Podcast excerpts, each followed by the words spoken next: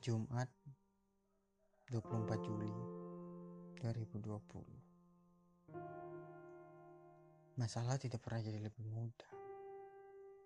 Hanya kitanya saja yang bertambah tumbuh jadi lebih terbiasa. Masalah tidak pernah hilang.